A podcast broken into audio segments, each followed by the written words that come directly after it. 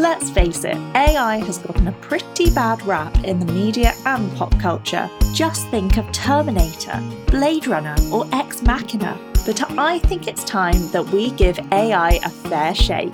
Welcome to Practical AI, the capacity for good, where we speak with some of the brightest minds in the industry about the exciting intersection of AI automation, customer support, and customer experience, and how we can use the latest and greatest technology to help teams do their best work. Well, hello, my name is James Diel. Welcome to the podcast Practical AI, the capacity for good, where we sit at the intersection of AI, automation, and experience and seek to uncover actionable insights for those looking to improve their customer and employee experiences. Joining me today is Michael Hunigan, VP of Product AI at Capacity, an AI native support automation platform. With over 25 years of technology experience, Mike specializes in driving product vision and roadmaps emphasizing collaboration between customers, companies, and partners. His expertise spans VOC applications like CX measurement, feedback, and ratings and reviews, reflected in his co authorship. Having held senior roles at Answers.com, ForeSee, and Web Collage, Mike brings a wealth of insights to our discussion on AI transformative impact on business strategies. So, welcome to the podcast, Mike. Oh, thanks, James. I've been wanting to join the podcast. I'm finally on it. So, Thanks for having me on. Well, excited to be talking to you about, you know, what we're doing here, what you're doing around AI.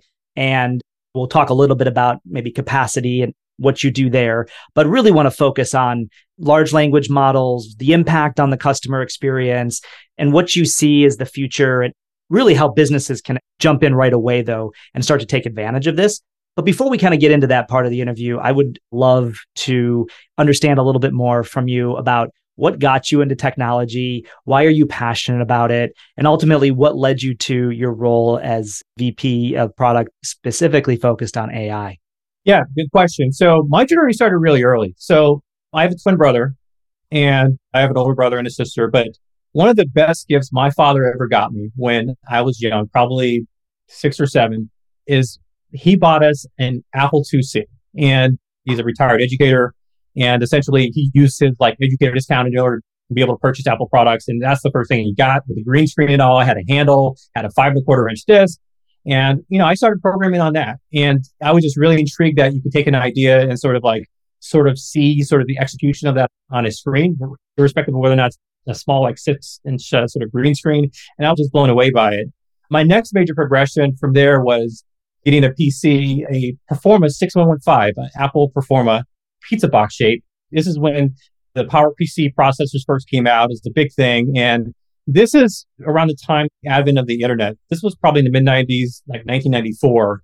It came with a 14.4 modem. You know, you had CompuServe. And when you got online, you just felt like the world was just at your fingertips. I mean, I just remember getting on the internet for the first time and seeing, you know, oh, I was on a website that's in Germany or that's in the UK. I'm like, unbelievable. So by seeing how small the world got at that time, I just knew this is what I wanted to do. So, you know, immediately I started learning how to use it, write HTML, how to do web design. I had a journalism teacher, great mentor, Cheryl Hinman. She did a great job in mentoring a bunch of kids around building out really cool websites when you're like in sophomore, junior, senior around that time. At that time, we actually took these websites and competed at that time they had competitions for who built a website. And so what are you building? Like what kind of website are you building in 1994? What did it look like? oh man, you're taking me back to the old school. So one of the websites, the first big website that I did, I had a couple teammates. I think his name was Tim, Tim McCarthy, I think it was his name, is we built a competitive website around Teen Court. It was a program that was instituted locally in my hometown of Galesburg, Illinois, where teams were judged by their peers. And they found using that program, it helped decrease overall recidivism. So teens, if they were, if you were judged by another kid your same age, the chance of you doing that same crime over again or stealing or whatever or delinquency would be a lot lower if your peers judged you. And what was cool was this program, you know, sort of flourished with the help of like our website. So our goal was to get this program instituted in multiple communities around the United States. And we entered this into a competition called ThinkQuest. And as a result, I think we got like second or third, but either way, I got a $12,000 scholarship out of it. So I used that cash money against, at that time, you could buy your entire like semester's worth of books, but today you can just buy like maybe a semester's worth of books with that kind of money. But it was a lot of fun. And that really sort of got me involved in doing web design, web development. You know, I started with Photoshop 3.5 and, you know, that sort of wonder of like what's possible sort of really led me into AIs because just using tools like this could really help augment, you know, the potential of like humans in general. So specifically, you're in product management. Why product management? Why not development? What was your degree? And I guess how did you end up in this product management area? Well, I'm not smart enough to do, to be an engineer, so that was that was the first thing. But no, I love. So the thing is with product management, if I can step back a bit a minute, I started a company in the mid 2000s. I sold furniture online, e-commerce, and sold area rugs. I had a little mini area rug store in Maplewood, Missouri. And I just love being on all parts of the business where I could be in sales, I could be marketing, I could be in development, design, just being part of that overall sort of workflow to be able to deliver a product or service is just my thing. I just like having my hands on in quite a few things and, the, you know, to really keep me interested. And that sort of translated in the private sector is sort of like really sort of in technology is really just product management. That's what product managers do. Product managers are, even though they don't have necessarily tons of direct reports, they indirectly work with individual specialized teams to be able to deliver a product or service. And that's sort of like really attracted me. So my first real product management job, this was after I started my startup, but I start, uh, was in like 2010. I was doing, you know, just basic design and UX work. You know, I really thought UX is where I was going to spend the rest of my time working inside of private companies. But, you know, I really started leveraging a lot of my additional skills that I've learned along the ways and started my own company in product management. And I really felt product management was the home and, and just being able to deliver ideas very quickly, working across multiple teams was the thing for me. Okay. So now fast forward, you're VP of product management at Capacity, focused on AI, right? And so what is your focus there today? What are you looking at? What are you doing every day at capacity there as it relates to AI? It's a good question. So I spend the vast majority of my time identifying key workflows our customers try to solve and try to find ways to make those workflows more effective with generative AI. So, you know, with capacity, it's a platform. We have tons of different product lines from help desk to workflows to development tools to being able to publish support sites, a lot of capability within capacity. And across each and every single product line, there is a definitive use case to make our end users and users jobs lives a lot easier with using generative AI. Whether or not it's helping them author content, or whether or not it's helping answer questions using a chatbot, or whether or not it's trying to automate key business processes, you know, that used to be done with old ML sort of algorithms that now can be handled completely with generative AIs. So this has been a huge opportunity for companies to really level up very quickly without having to spend a lot of money to be able to deliver real meaningful results on using generative AI. Okay, so let's rewind a little bit. December ish, November ish of 2022, the general public started understanding what is Chat GPT. And when you think about that, though, or, or as you look at it, when did you start understanding? And really, for those people that are maybe not super familiar with, they know Chat GPT, but maybe not the term LLM or large language model. That really is what GPT is. And there's others. There's Bard now at Google and, and Microsoft has their product. And so these LLM is really what we're talking about. When did that get onto your radar? And let's talk a little bit about what they are. Well, that got into my radar. This was during the pandemic. This had to be like 2022, early 2022. I think GPT 3 was released. And it really sort of started changing the game when OpenAI really announced and made publicly available GPT 3.5 Turbo. And just to step back, just to give everyone an idea, what are large language models? Large language models are they it's a machine learning algorithm and all it does, it generates human-like text. That's all it does. And essentially how it comes up with this is based upon the corpus. And that corpus is are is websites, it's audio, it's video, it's books, these companies who developed this technology, such as like OpenAI, Facebook is one, Google is getting into the game, and they're going to be announcing some really cool stuff soon, is that they've indexed a lot of the internet plus. So anything that's publicly available from a text perspective, from photos to videos or audio, chances are that has been consumed in a lot of these large language models. And the more content you typically put into these models, the richer, the better experience it gets, alongside with the how well it's trained, whether or not it's it's being trained really well. But when we talk about that real quick, these large language models, why is it just in recent times that somebody had the idea to, to consume a lot of data into this to get these results? Is it computing power? Was it the algorithms? Like, what is it that all of a sudden catapulted this to very rapid development? I think when OpenAI first got put on to using large language models, I think it was around 2017. I believe that's correct. I think once they sort of turn their focus to using large language models to be able to deliver these sorts of experience, these experiences and be able to respond to questions and things like that, that's sort of the moment. And I believe the concept of large language models has really existed since the mid 60s. It wasn't until like the mid 20, 2010s or whatever to where it started to really sort of catch on as an idea. And then I think you hit the nail on the head. Compute power is a big, big challenge because large language models use a lot of math, uses, you generally, you need a computer with a lot of graphics cards. Hence, NVIDIA, they're well over a trillion dollar company with a lot of room to grow. With all the computing power needed in order to be able to deliver these responses, that's sort of been the only thing that's really been holding us back is the amount of compute with all the floating point calculations as a response to be able to deliver responses using LLMs. And right now, it's just really early. I mean, you have to think the stage that we're at. We are at the Atari 2600 Super Nintendo stage of large language models. You need a super powerful computer to typically run these, and they're not very fast. And it's going to take us a while to get to PlayStation 4, PlayStation 5, and to be able to run, you know, these models on your watch. But that is the next step is I guarantee that in the next three to four years, large language models are going to be running natively on all of the devices that are around you, whether or not it's your television, whether or not it's your watch, your phone, all going to be running locally on your phone or on these devices in order to be able to deliver the same sort of human generated like text. And, you know, to just so everyone sort of understands like what this really means, if you go to Google and you type in a question like, what day is it today? You know, Google, what, what it will do is autocomplete.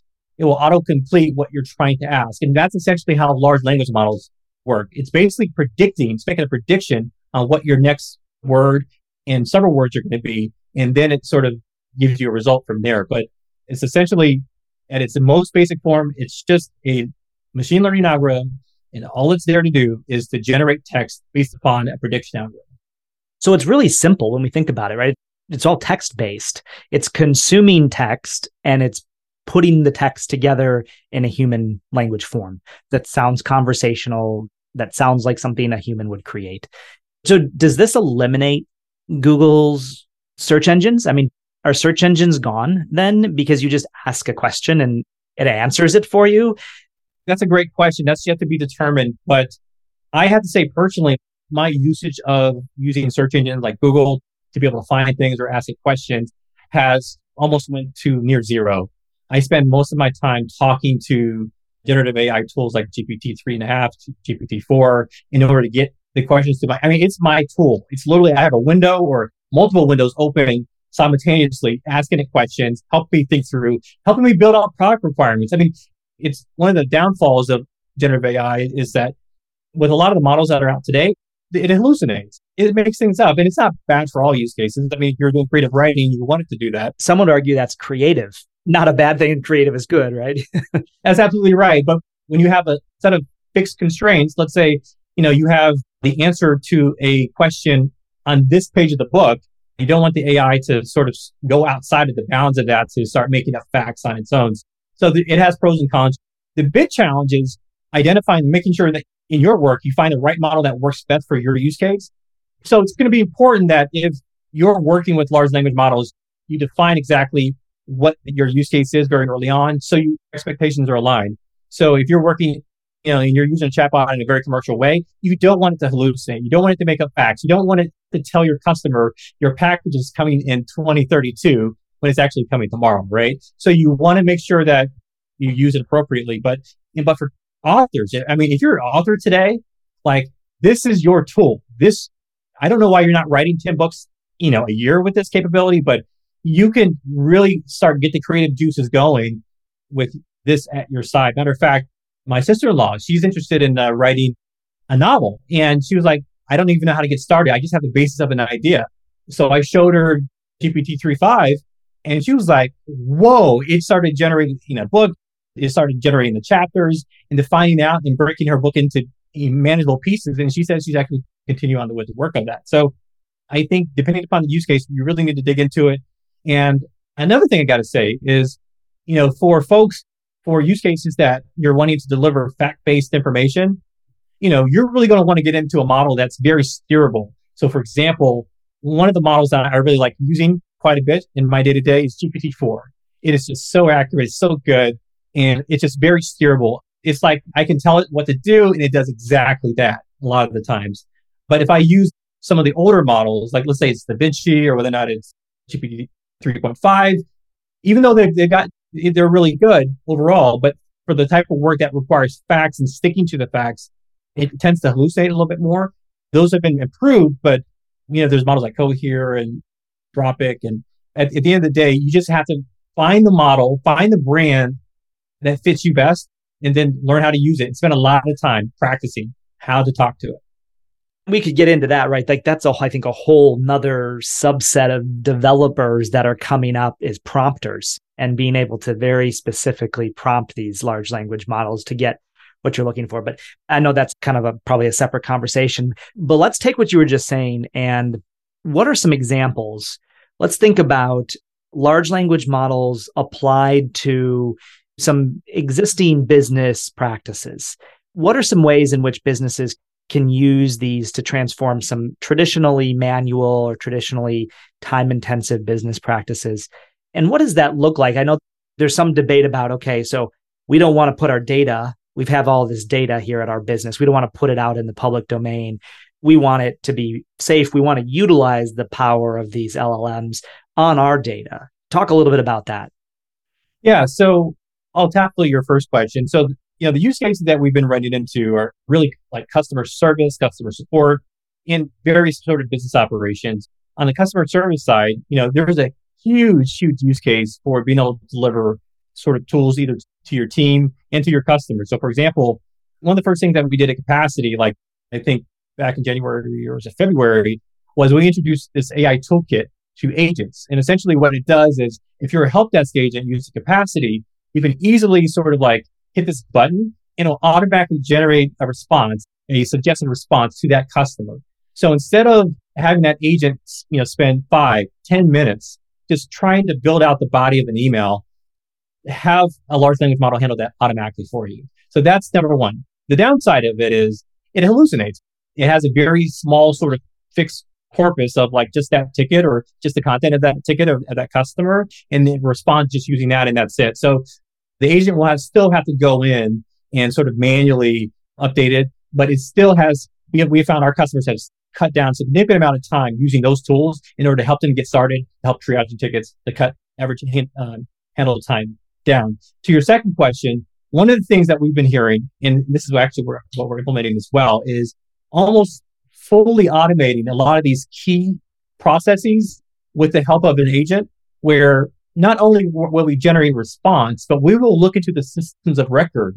That's the next stage for a lot of these large CX companies, looking up the customer's records and building out a response based upon what their inquiry is about. So, for example, if they're asking about a, the status of their order, we'll be able to look into this order system, be able to generate a response directly from that all without the agent having to look in system A, B, and C in order to be able to respond to it. With a system like that, agent handle times could go from, you know, tens of twenties of minutes down to, you know, a minute or less. So we think that's that big of an impact that some of this technology could do is automate a lot of those key elements of an agent's uh, job so they can do better work in other parts of the business. So what kind of advice do you have for CX leaders or business leaders that are looking at implementing an LLM. They want that automation. They want that those these generative features we've been talking about here. Should they be looking at going to a Google or going to an OpenAI and utilizing GPT-4 or BARD or somebody else?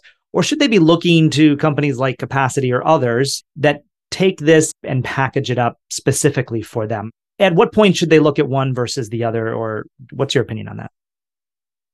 So that's a good question. So it all depends upon the use case. And, you know, if, but if you're a CX leader with a large contact center with a lot of agents and you have a series of scripts that your agents sort of abide by, you could build something in house.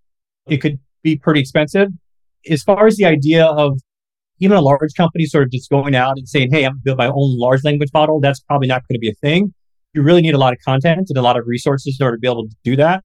The next major step is for them to look at potentially fine tuning an existing large language model.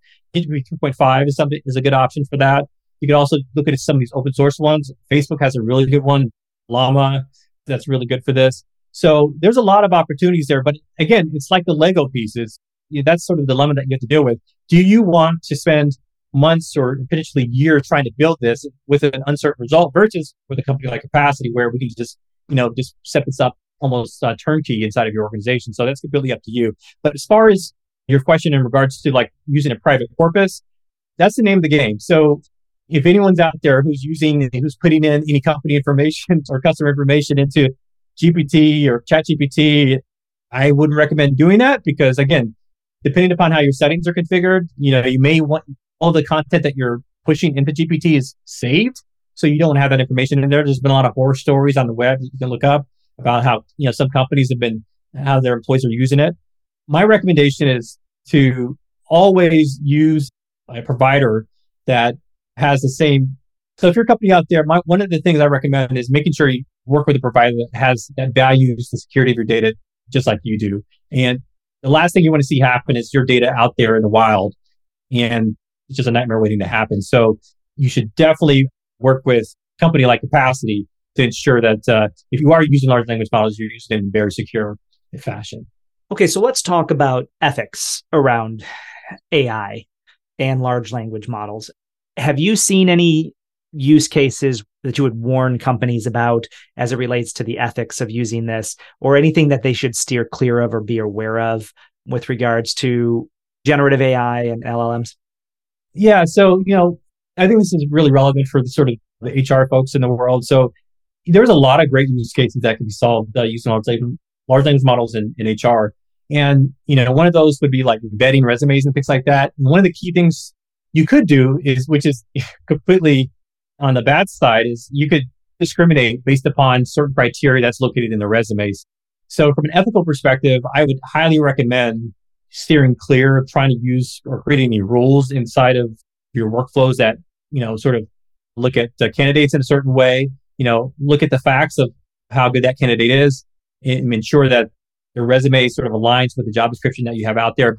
But definitely steer clear of anything that says, you know what, gender, sex, sexual identity, or so on and so forth. That's just bad news waiting to happen. So, you know, the LLMs will do anything you ask it to do. So it's important that use it in a, highly ethical manner. And we don't do anything for our customers or help any customers, you know, institute any rules in regards to that when we set up their workflows, but that is definitely a possibility. And there's really no way around it from what I found. There's really no way around it. I mean, again, whatever you input into it is what you're going to get out of it. So if you only want candidates who have really cool gray shirts or black shirts, it will only deliver you candidates that have these, that sort of criteria. So it's important that, you know, you set these up, institute these in a very ethical manner, and you'll be cool from there. Good advice. So some things to avoid right there, but let's think okay, I'm looking for some competitive advantages here. So, from your perspective as a product leader, what could businesses be thinking about around competitive advantages of using AI, generative AI, and LLMs? Well, good question. I think it starts with first identifying the workflows that you you're looking to you're looking to automate, whether or not it's a workflow that runs on the customer side, you know, inside of your chatbot or whether or not it runs on the back end of your business. But there's a lot of green space for our individual companies to innovate. I mean, do you have types of workflows that you recommend that somebody look at initially? Like what type of a workflow maybe? Well, I just brought it up. Um, HR operations. One of the key workflows would be like for inter- for your internal support employees, you could set up a workflow to answer all of your employees questions just using your internal sort of HR documents. That is something that could be just automated just like that, right? Instead of your HR team building these questions in, like, know, how much time or how much PTO do I have off? Or, you know, I need to take this date off or that date off. Instead of having that go through a human being, completely automate that. That will give your team some more bandwidth to be able to innovate on other things. But if you're a product leader, you know, I would definitely find write down a list of your top five workflows, whether or not it's HR, whether or not it's customer support, whether or not it's sales or marketing. Identify what those workflows are and then work backwards from there. Figure out like where's the data that I need to use in that workflow and then sort of tie all those things together with large language models.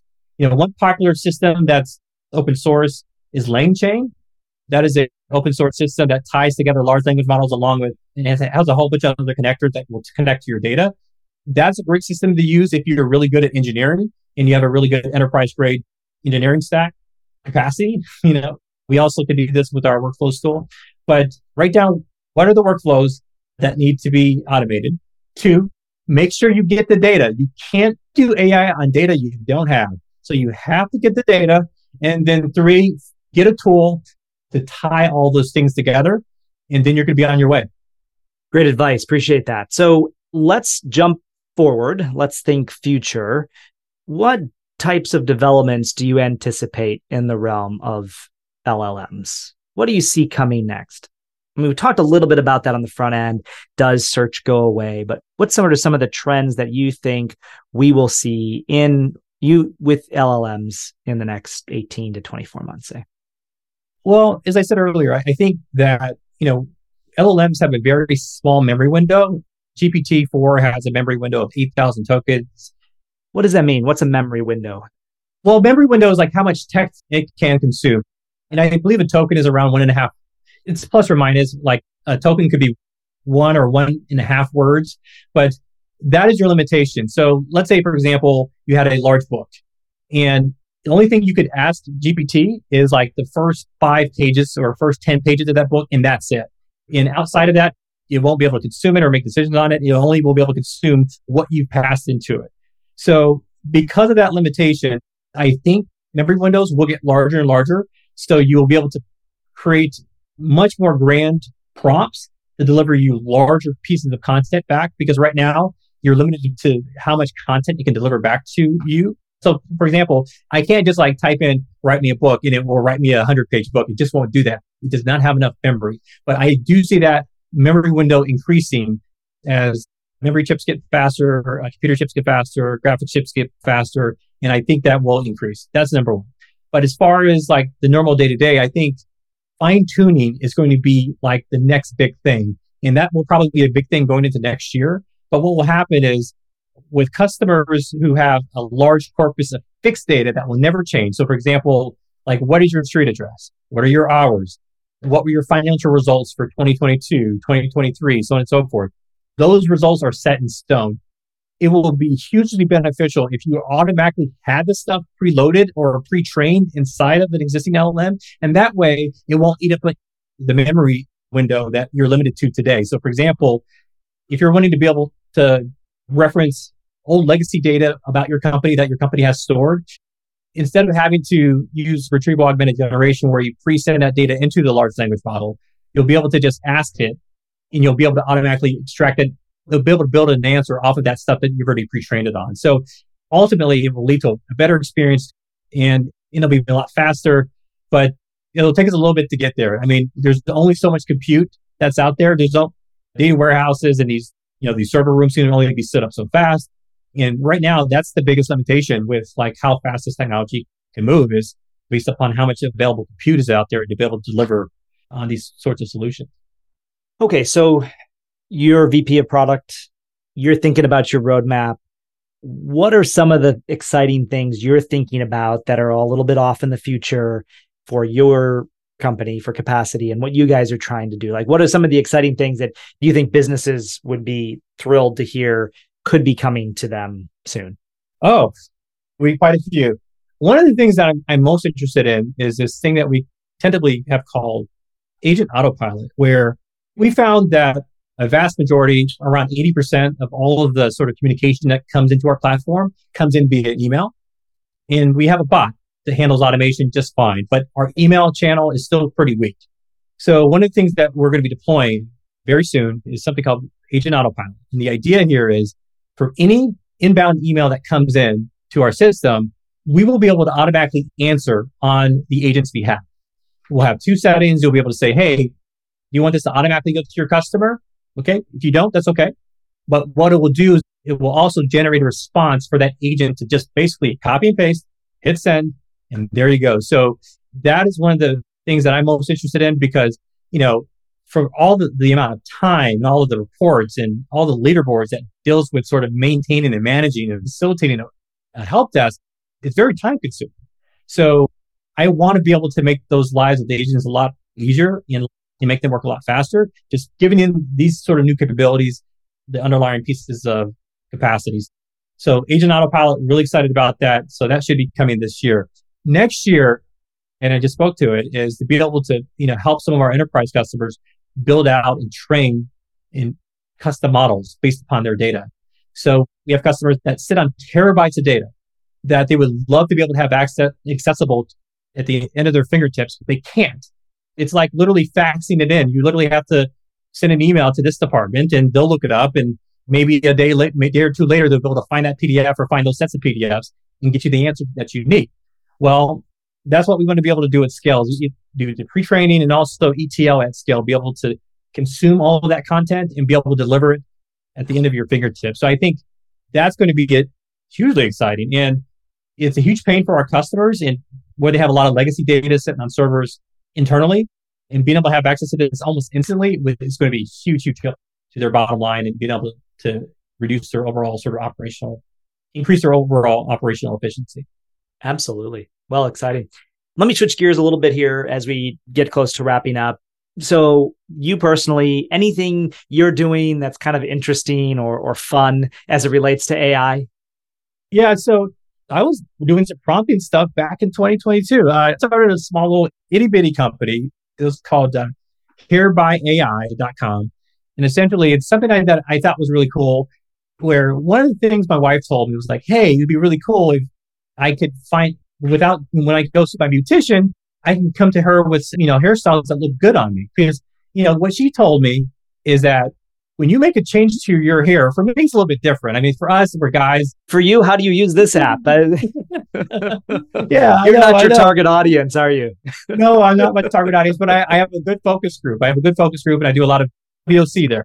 And what she said was like, "Hey, it'd be really cool to, without having to commit to cutting off all my hair, what would happen if you could do this with AI?" I'm like, okay, sounds pretty cool. So I started looking at a couple tools, a couple things, and after, you know, a couple beers and, you know, just some late nights during Christmas break, built a site called hairbyai.com. And it's a cool site, but, you know, typically it's really for women who really want to look, who want to get an idea of what a potential future hairstyle could look like on them. So you upload a couple photos of yourself and you hit a couple buttons, in a few minutes, you'll come out with a whole bunch of hairstyles. You go print off these photos, take them to your beautician and say, there you go. So it's a cool idea.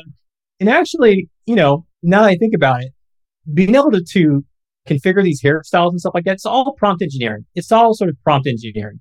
And if I were to translate that into like large language models, like if you are someone who's interested or remotely interested in getting into this space or really interested in, in how to learn and get involved with using large language models, hey, ChatGPT is just fine. Practice, practice, practice. It's all about learning how to talk to this thing to be able to deliver you the result that you want. So that's the only way you're going to get good at this. And, you know, five years from now, we're not going to think about this because everyone will be doing this on a daily basis. But I think today it's really imperative to stay ahead, especially for guys like you and you and I who are sit in front of a computer who, who traffic and knowledge and make reasoned decisions. You know, we're at risk at the end of the day. I mean, these sorts of tools can make really good decisions on our behalf if they have the right amount of data. So it's really important for us to really stay on top of these tools as much as possible to be able to deliver as much value to our organizations we work for. Great advice, Mike. Good stuff. Appreciate you sharing that. So one last question before we wrap up here, and this is a more of a personal note. So as we talked about this, a lot of this is focused around CX and the customer experience. experience is about creating memories. You create a memory that's a good experience. If, if it's a good experience, people come back. If it's a bad experience, at least if you're a business, you might know how many people are having bad experiences. You can address it. Chances are, if you have a bad experience, you might offer a negative review. But nonetheless, a memory is typically created out of experiences. And so when we think about experiences and memory, if you're looking to create positive and reinforce positive experiences, you know, it's about creating memories. And so I love to ask if you were to create an experience for yourself or your family that would create a memory, what would that look like? Maybe it's something you do regularly, maybe it's something you want to do someday. What is that for you right now? And what does that look like? That's a good question. One thing that my family and I love to do is just travel. I am uh, fanatical about tracking flight prices. And whenever do you use AI to do this? actually, not yet, but actually, now I think about it, I probably should build out a tool, which I can't. I think we could build a, a tool that, that actually that does this, but I'll leave this to the, the kayaks of the world. But sure, there is AI already being used, right? In kayak, Google, right? One hundred percent, they're miles ahead. But I got to say, with us, we love to travel, and you know, I keep my flight tracker on, and whenever I see a good deal, I jump right on it. You know, if I see a good deal going to Des Moines, Iowa, there we go. So I love to just get out with my family, build those experiences out because, you know, my kids are young. And every time we get to go out, you know, with them out on a plane or whether it's, you know, going out to, you know, sightseeing or whatever at these different places, they build really good, cool memories for myself and for my kids. So for me, building out great experiences starts with travel. It's just seeing different things, meeting different people, and eating really good food. That's another good thing. Finding out the good food that's out there. So getting on a plane, checking out those travel deals, and enjoying life. I love it. I can relate very similar interest there in, in that in creating memories through travel. But cool. Thanks for sharing that. And again, thanks for joining me on the podcast today. Very insightful. Appreciate the really practical application of using LLMs and using generative AI in the business application that so many CX leaders are facing today. And love just the some of the practical, very the in-depth stuff that you brought up too, as as we kind of unpacked LLMs a little bit for the average person. So appreciate the help with that. All right. Thanks for having me. Absolutely. Cheers. Practical AI, the capacity for good, is brought to you by Capacity, an automated help desk, knowledge base, and customer experience platform be sure to subscribe, rate, and review us on Apple Podcasts, Spotify, and Google Podcasts, or anywhere else podcasts are found, and click follow so you don't miss out on any future episodes. And if you would like to improve your customer experience and internal operations, head over to capacity.com and get started for free. On behalf of the whole team, thanks for listening.